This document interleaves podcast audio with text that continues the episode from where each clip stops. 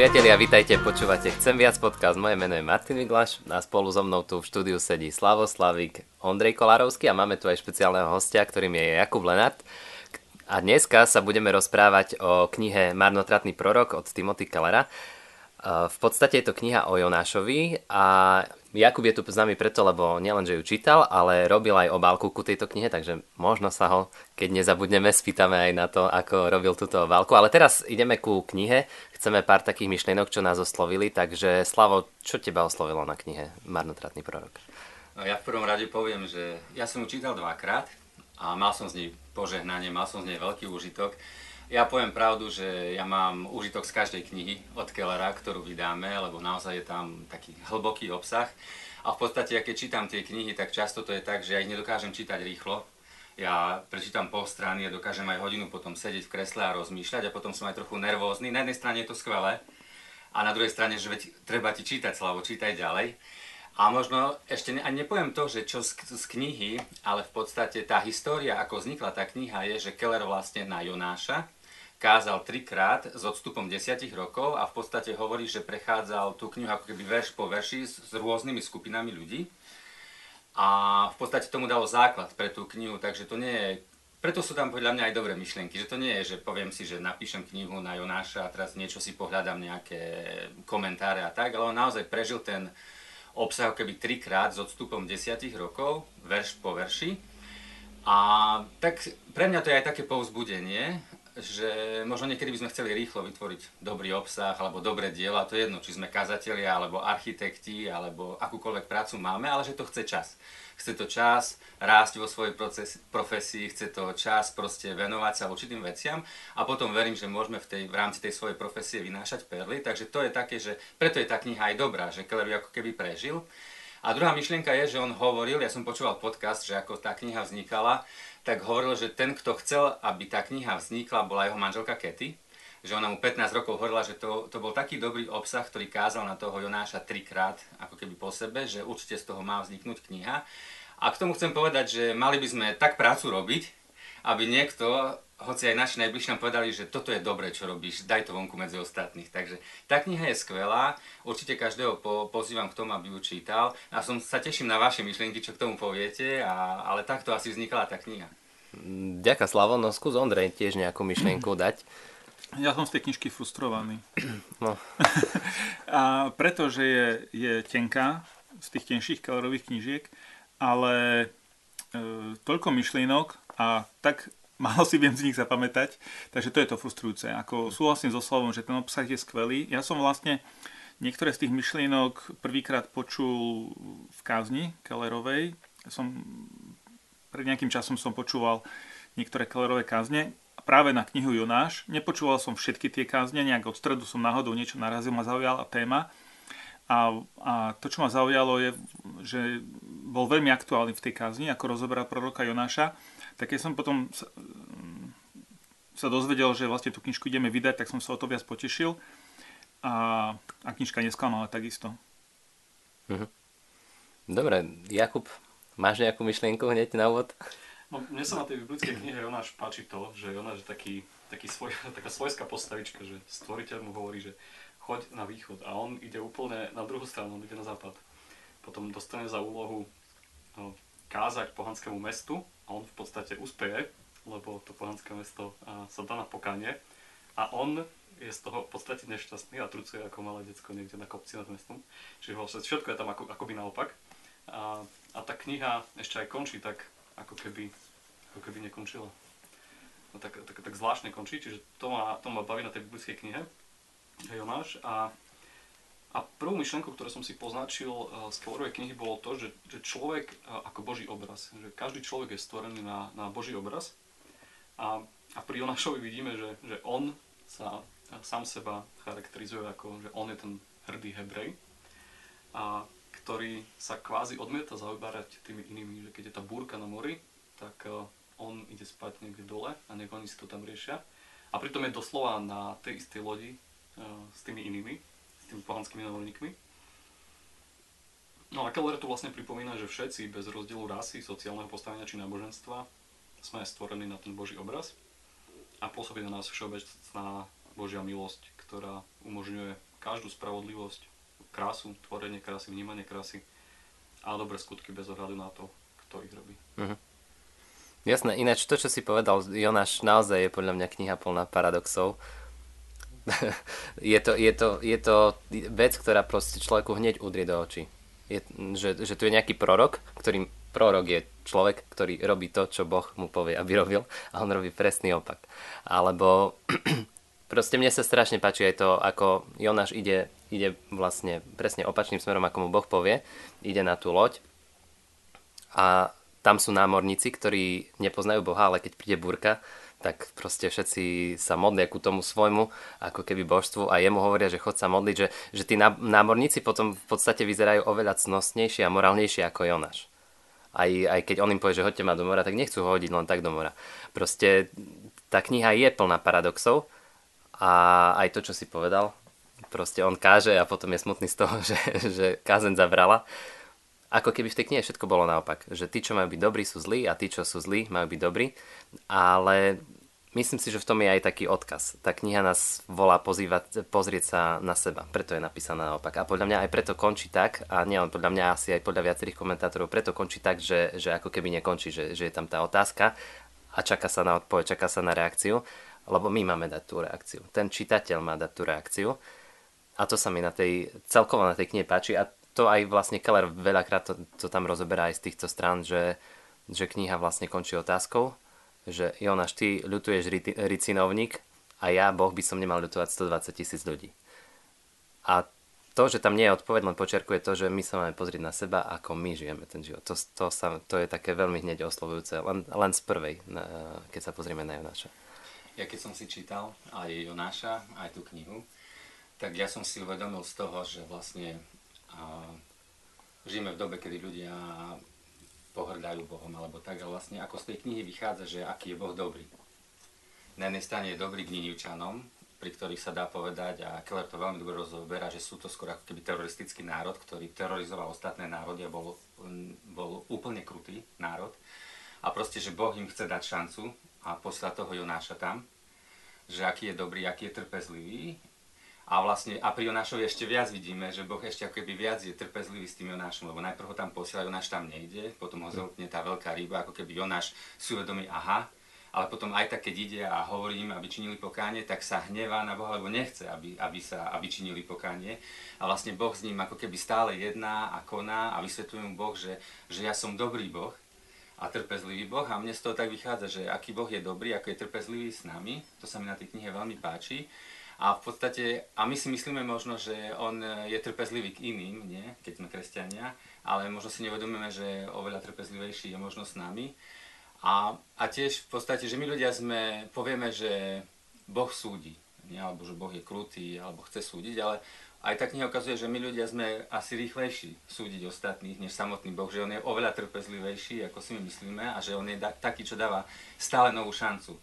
A možno si myslím, že dáva šancu novú mne, lebo ja si to zaslúžim. A ostatní si to nezaslúžia, ako keby neprajem iným, aby Boh bol k ním dobrý.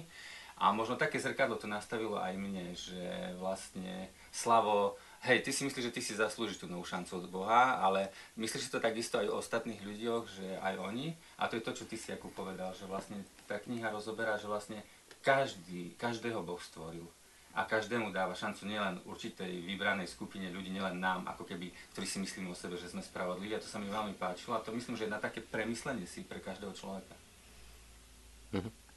Ja som si pri čítaní tejto knihy uvedomil, že aké máme bežne veľmi povrchné pochopenie alebo chápanie tejto knihy, alebo povedzme si z tých prorockých kníh a zostali zmluvy, tak Jonáš je taká vďačná kniha, aj na besiedke sa preberá jeho príbeh, lebo tí ostatní proroci sú ešte takým väčším tajomstvom, a tým, že toto je príbeh, tak sa javí, že je taký ľahšie uchopiteľný. Ale vlastne, keď som počúval tie kázne Kellerové a aj čítal túto knihu, tak som získal také nové pochopenie toho celého príbehu a uvedomil som si, že ako povrchne som to chápal. A to, čo ma tak fascinuje na tom Kellerovom prístupe, je to, že jednak, že on kázal vlastne na tú knihu v priebehu 20 či 30 rokov, hej, po tých 10 rokoch. A a poslednýkrát nejak pred nejakých 10 rokov dozadu alebo koľko. A predsa, keď čítam dnes tú knihu, tak mám pocit, ako keby to písal teraz. Je tak aktuálna. A navyše vlastne to je výklad knihy, ktorá je ešte staršia, nejakých 3000 rokov alebo koľko. A vlastne tie problémy, ktoré riešil Jonáš vo svojom živote a ktoré zachytil ten, kto to napísal tú knižku, tak sú veľmi aktuálne aj dnes. A aby som povedal, že o aký problém ide, vlastne otázky identity, otázky tolerancie, rasovej, národnostnej neznášanlivosti a nejakých kultúrnych sporov, vojny, mieru a tak ďalej. Že vlastne toto boli problémy aj pred 1000 rokmi, pred 3000 rokmi a nie sú to naše nejaké nové problémy.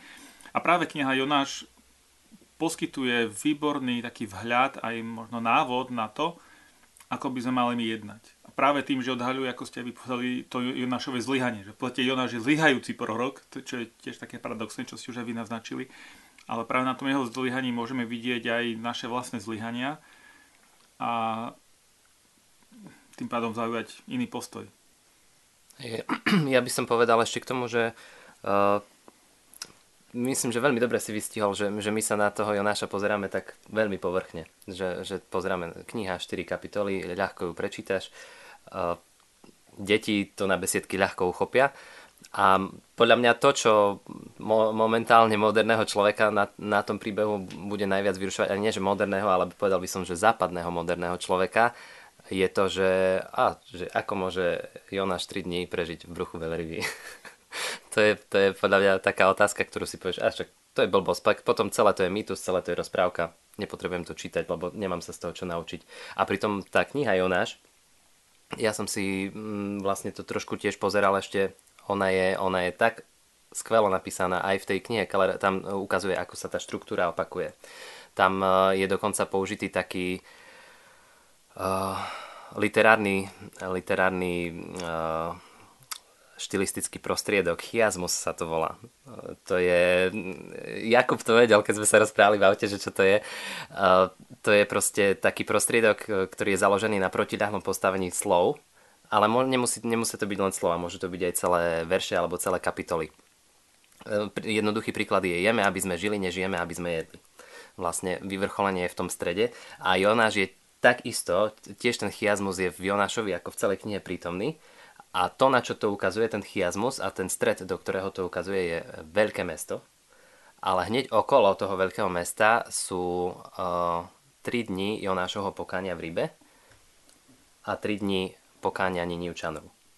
Čiže vlastne tá kniha Jonáš dáva obrovský dôraz na pokánie. Na to, že to je tak kľúčová téma, že Židia knihu Jonáš čítajú na deň zmierenia, deň pokánia, na Jom Kipur.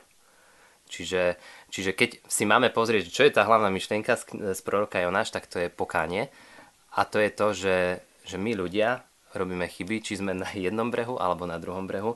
To kľúčové, čo si máme zobrať, je, že sa máme pokorovať pred Bohom a máme byť pripravení činiť pokánie. Ja tam zaujala myšlienka tiež.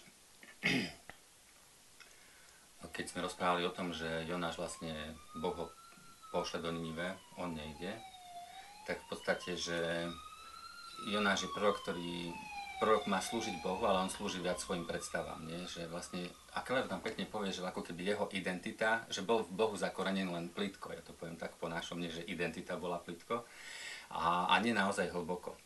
A asi aj v dnešnej dobe sa stáva viac, nie, že vidíme okolo seba ľudí, kresťanov, možno niekedy my sme takí sami, že hovoríme ako keby na tom displeji máme, že som kresťan, verím Boha, verím všetky tie doktríny, ale ako keby nemáme tú hĺbku a žijeme veľmi povrchne. A ja možno tak parafrazujem a zacitujem niečo z Kellera, čo on tam píše, a on hovorí, že môžeš veriť, že Ježiš zomrel za tvoje hriechy a napriek tomu môžeš svoj význam a istotu viac zakladať na kariére a financiách, než na láske k Bohu. A potom pokračuje Keller: povrchná kresťanská identita vysvetľuje, ako ľudia, ktorí o sebe prehlasujú, že sú kresťania, môžu byť rasisti a chamtiví materialisti, závislí na kráse a potešení, či plní úzkosti a náchylní k prepracovanosti.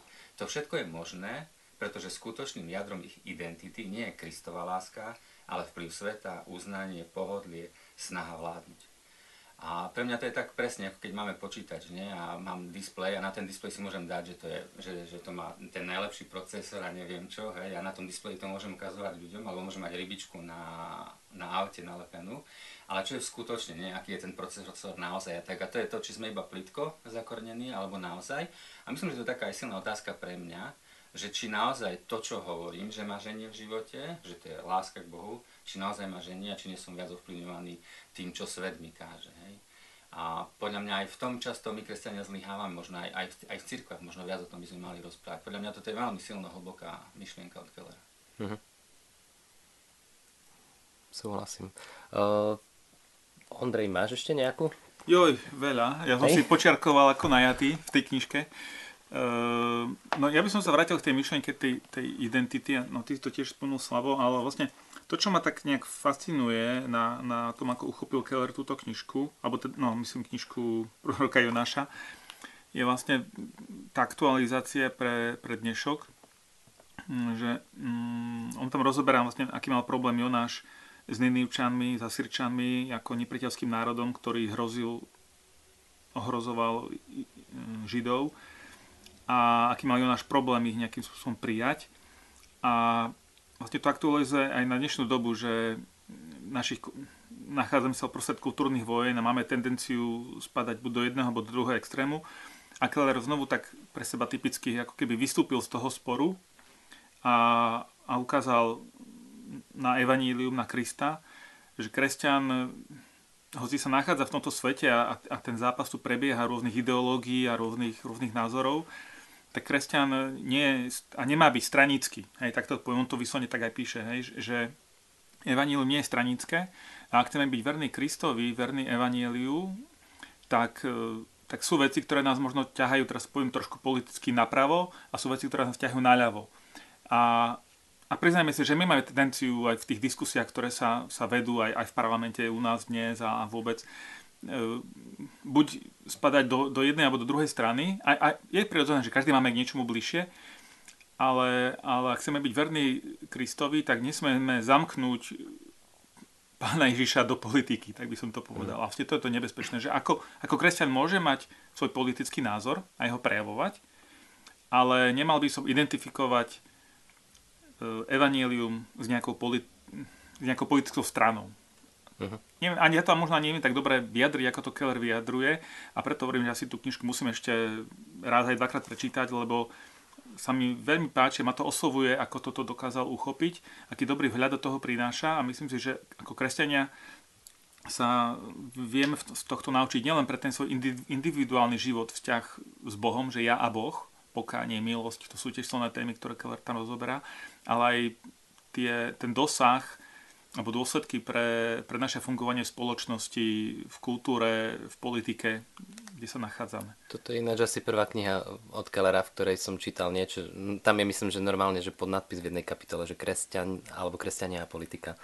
A je to zaujímavé čítanie, ale Jakub, sa mi zdá, že máš k tomu jednu myšlienku. Ja som chcel doplniť to, čo hovorí Ondrej, že ja pri Kellerových knihách čítam aj tie značne rozsiahle komentáre, ktoré sú vzadu, respektíve odkazy, kde on tam vlastne má všelijaké tie citácie a tak, lebo častokrát tam aj rozvinie nejakú myšlienku, ktorú vyberie z toho hlavného textu. A tam som si práve poznamenal to, čo si Ondrej ty hovoril. On to hovorí o tých amerických reáliách, že demokrati a republikáni, ale hovorí tam o tom, že evanjelium vyrušuje všetkých. Že to, čo prijíma každá strana, je to tá téma lásky a prijatia, že to ako všetci ľudia akože máme radi o tom počúvame, ale ak sme ľavičiari, tak nás veľmi vyrušuje biblická sexuálna etika a zákaz potratov.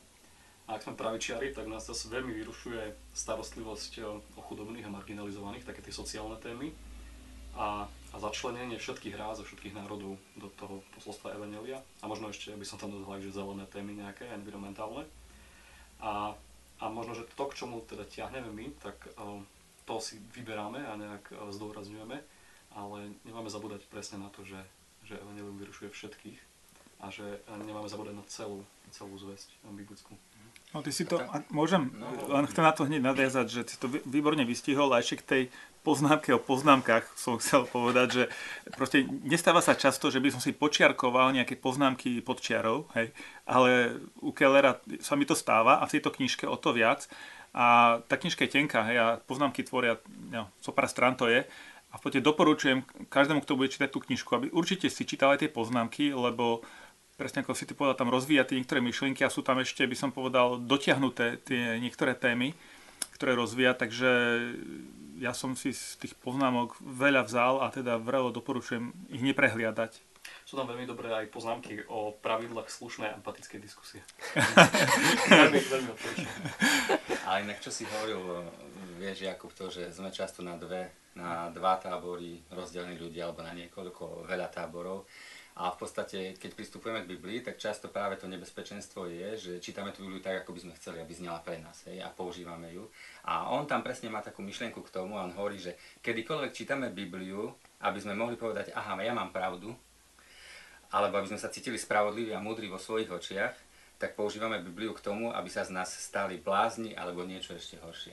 A presne to je nebezpečenstvo, že buď môžem čítať knihu, Bibliu ako, že dobre, toto je moja situácia a povedz mi, Biblia, povedz mi Bože, ako sa mám správať, alebo čítam tak, že chcem si potvrdiť ten môj postoj, ten môj názor, to, že niektorých ľudí nenávidím, to, že z nich spravím hlupákov a tak, ale keď toto robím, tak ja sa stávam hlupákom nakoniec a ja to nevidím. Hej, presne. Mňa zaujíma teda, keďže tu máme teba, Jakub, že ako si tvoril teda tú obálku, lebo v podcaste ju naši poslucháči nevidia, ale potom keď si kliknú na web, tak určite ju uvidia, že čo bolo pre teba, ako vieš opísať nejakým spôsobom ten tvorivý proces, ako to šlo? No, tak ako sme povedali, že tá téma veľkej ryby je spomenutá v celom Jonášovi možno v 3 riadkoch, takže ja si uvedomujem, že dať ju na obálku je možno trošku také... nechcem povedať, že nebiblické, ale tým, že je to tak späté s Jonášom veľryba, vlastne už ako Ondrej hovoril, že deťom v besiedke, keď ukážeš veľrybu a sa opýtaš, že s akou biblickou postavou sa ti to spája, tak každý ti povie, že Jonáš. A preto si myslím, že aj ak by Jonáš mal v súčasnosti, keby chcel nejaké logo, tak by to bolo logo veľryby. A dať veľrybu na knihu Jonášovi je asi také, že keď to uvidíš niekde v knihkupectve alebo na poličke, tak vieš hneď, že proste áno, je to o Jonášovi. Ale samozrejme začlenil som tam aj nejaké mesto, lebo tak je to o tom, že ide do Ninive. Ale takto no. Hej, no mne sa tam páči vlastne, ono to na prvý pohľad je ryba, ale keď sa pozrieš bližšie, tak tam vidíš aj sediaceho proroka, vidíš tam aj mesto, takže mne sa páči tá komplexnosť tej obálky, že tam je toho oveľa viacej a že sa tie veci tam dajú objavovať postupne. A obálka je v podstate to, čo je v tej knihe, hej, že presne Jonáša si ľudia spoja s veľkou rybou, lebo to sa učím na detskej besiedke a pritom tá pointa príbehu je úplne inde, oveľa hĺbší obsah je tam, skvelejší obsah, že naozaj to človek musí objavovať. Vieš, že vlastne ako keby aj škoda, nie? Že ako keby všetci, ktorí sme vyrastali v rámci nejakých kresťanských spoločenstiev, sme mali ako keby obraz o Jonášovi, o tej knihe ako keby dosť pokrivený, nie? Dá sa povedať, že... Ten s tou rybou. No, iba, že to je to s tou rybou, čo je tam, čo ani nie je pointa ako keby nejaká veľká, hej? Že tie pointy sú tam ďalej. No. A ešte aj pekná farba je tej obálky. No, ja som skúšal aj ricinovník kresliť, ale ricinovník sa podobal na rôzne iné rastliny, tak som radšej zvolil rybu. Aj no naozaj, ricinovník nakresliť na obálku, to máš dosť výzva. Neviem, či by som hrušku by som možno zvládol, ale ricinovník nie. Dobre, blížime sa ku záveru, tak povedzte každý nejakú jednu krátku na záver takú myšlienku. A môžeš, Jakub. Môžem ja? Tak krátka myšlienka v jednej vete. Prorok na konci príbehu plače nad vysnutou rastlinou, Boh však plače nad ľuďmi. A to je pointa knihy, hej? V podstate áno, že vlastne on ako keby Jonášovi povedal, nie, že ako to, že ty nepraješ im odpustenie, moje zľutovanie, milosť. A zase to ukazuje, že Boh je viac milostivý ako človek, že nesúdi. A vlastne tam je ten koniec, niečo si ty, Martin, hovoril asi, že tá kniha aj ty, Jakub, že je otvorená ako keby, lebo vlastne tá kniha sa pýta nás, a čo ty s tým spravíš, nie? Budeš ty viac plakať nad ľuďmi, alebo len nad tom, že tebe nie je dobré, alebo vieš, že uprednostníš záujmy komunity ľudí okolo seba, pozrieš sa na svet ako Boh, že celý svet som stvoril, aj tých, ktorí tebe sa zdajú zlí, aj dobrí, a ja všetkým chcem slúžiť, tak choď a všetkým slúž, alebo sa pozrieš na seba a svoju vybranú skupinu ľudí, že nám sa má dariť a ostatní nie. Podľa mňa, že toto je taká otázka, ktorá smeruje z tej knihy na nás, nie? Že čo ty s tým spravíš, lebo tá kniha tak končí otvorene, ale vlastne ten šíp ide na nás, nie? A čo ty, že budeš ako Jonáš, ale budeš taký, ako ja chcem, Boh hovorí, aby si bol, nie? Áno. A keď sme povedali, že kniha Jonáša sa dotýka tém, ktoré sú dnes aktuálne v politike, v kultúre, v spoločnosti, tak je to kniha, ktorá hovorí aj o Kristovi. Sám pán Ježiš v Evanjeliách sa odkazuje, že na Jonášovo, tzv. Jonášovo znamenie, a tak ako Jonáš bol 3 dni, 3 noci v tej rybe, že tak bude on, bol v hrobe, ale vďaka čítaniu tejto knihy som pochopil, že to Jonášovo znamenie ide ďalej, že to nie je ono v nejakých číslach, ale že táto kniha má posolstvo milosti, posolstvo evanjelia. Jonáš to sám v sebe s tým zápasil, čo to je vlastne milosť a čo to znamená byť milosrdný, tak ako je milosrdný Boh, a nevedel pochopiť Božiu milosť, to ste tu už hovorili. Ale vlastne, že cez tú knihu proroka Jonáša môžeme vidieť Pána Ježiša Krista a jeho milosť. A vlastne je to také paradoxné, že taký zlyhávajúci prorok je v istom zmysle pred obrazom Krista a v tom protipóle možno. A že Pán Ježiš je ten, v ktorom prišla naozaj naplno milosť pre všetkých ľudí bez rozdielu a v ktorom každý, keď sme zakorenení, nachádzame zdravú identitu a vieme preukazovať milosrdenstvo a milosť aj voči iným ľuďom. Takže táto kniha nie je o veľkej rybe iba, o nejakom prorokovi, o politike, identitách, rasizme, ale i o milosti a o Kristovi, ukazuje na Krista. Tak toto je tiež taký vzácny rozmer tejto knihy. To sa mi veľmi páči, čo Ondrej hovoríš. Aj pri tom Jonášovi som si zase uvedomil, ako celé písmo. Naozaj aj každá jedna kniha ukazuje na Krista a tých analogií s Ježišom podľa mňa v Jonášovi je veľmi veľa. Ja som si vypísal iba také, že Jonáš nechcel ísť do mesta a Ježiš išiel do mesta. Jonáš spal v podpalubi, ale aj Ježiš spal v podpalubi, keď bola búrka na mori. Jonáša hodili do mora, aby upokojili more, ale Ježiš povedal slovo a to more upokojil. A reakcia ľudí bola úplne rovnaká na obačiny. Aj to, že vlastne Jonáš skončil v mori, tí námorníci uverili. A aj tí, čo boli s Ježišom a počuli Ježiša, ako slovom utišil more, tak uverili v Boha. Jonáš bol v bruchu ryby 3 dni, Ježiš zomrel a na tretí deň stal. A Jonáš kázal veľkému mestu, no neplakal nad ním a Ježiš plakal nad Jeruzalémom.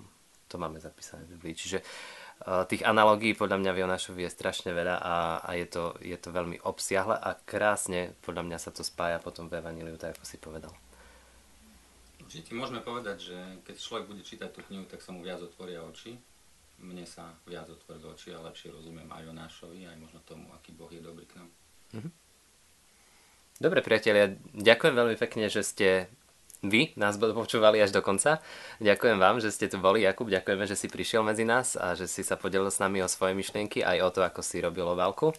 Naozaj, aj nám všetkým sa páči, čo sme tu na. Dúfam, že aj našim poslucháčom. No a počúvali ste Chcem viac podcast. Ďalšie podcasty nájdete vo svojich obľúbených streamovacích službách alebo aj na chcemviac.com. Tešíme sa na ďalšiu epizódu. Ahojte.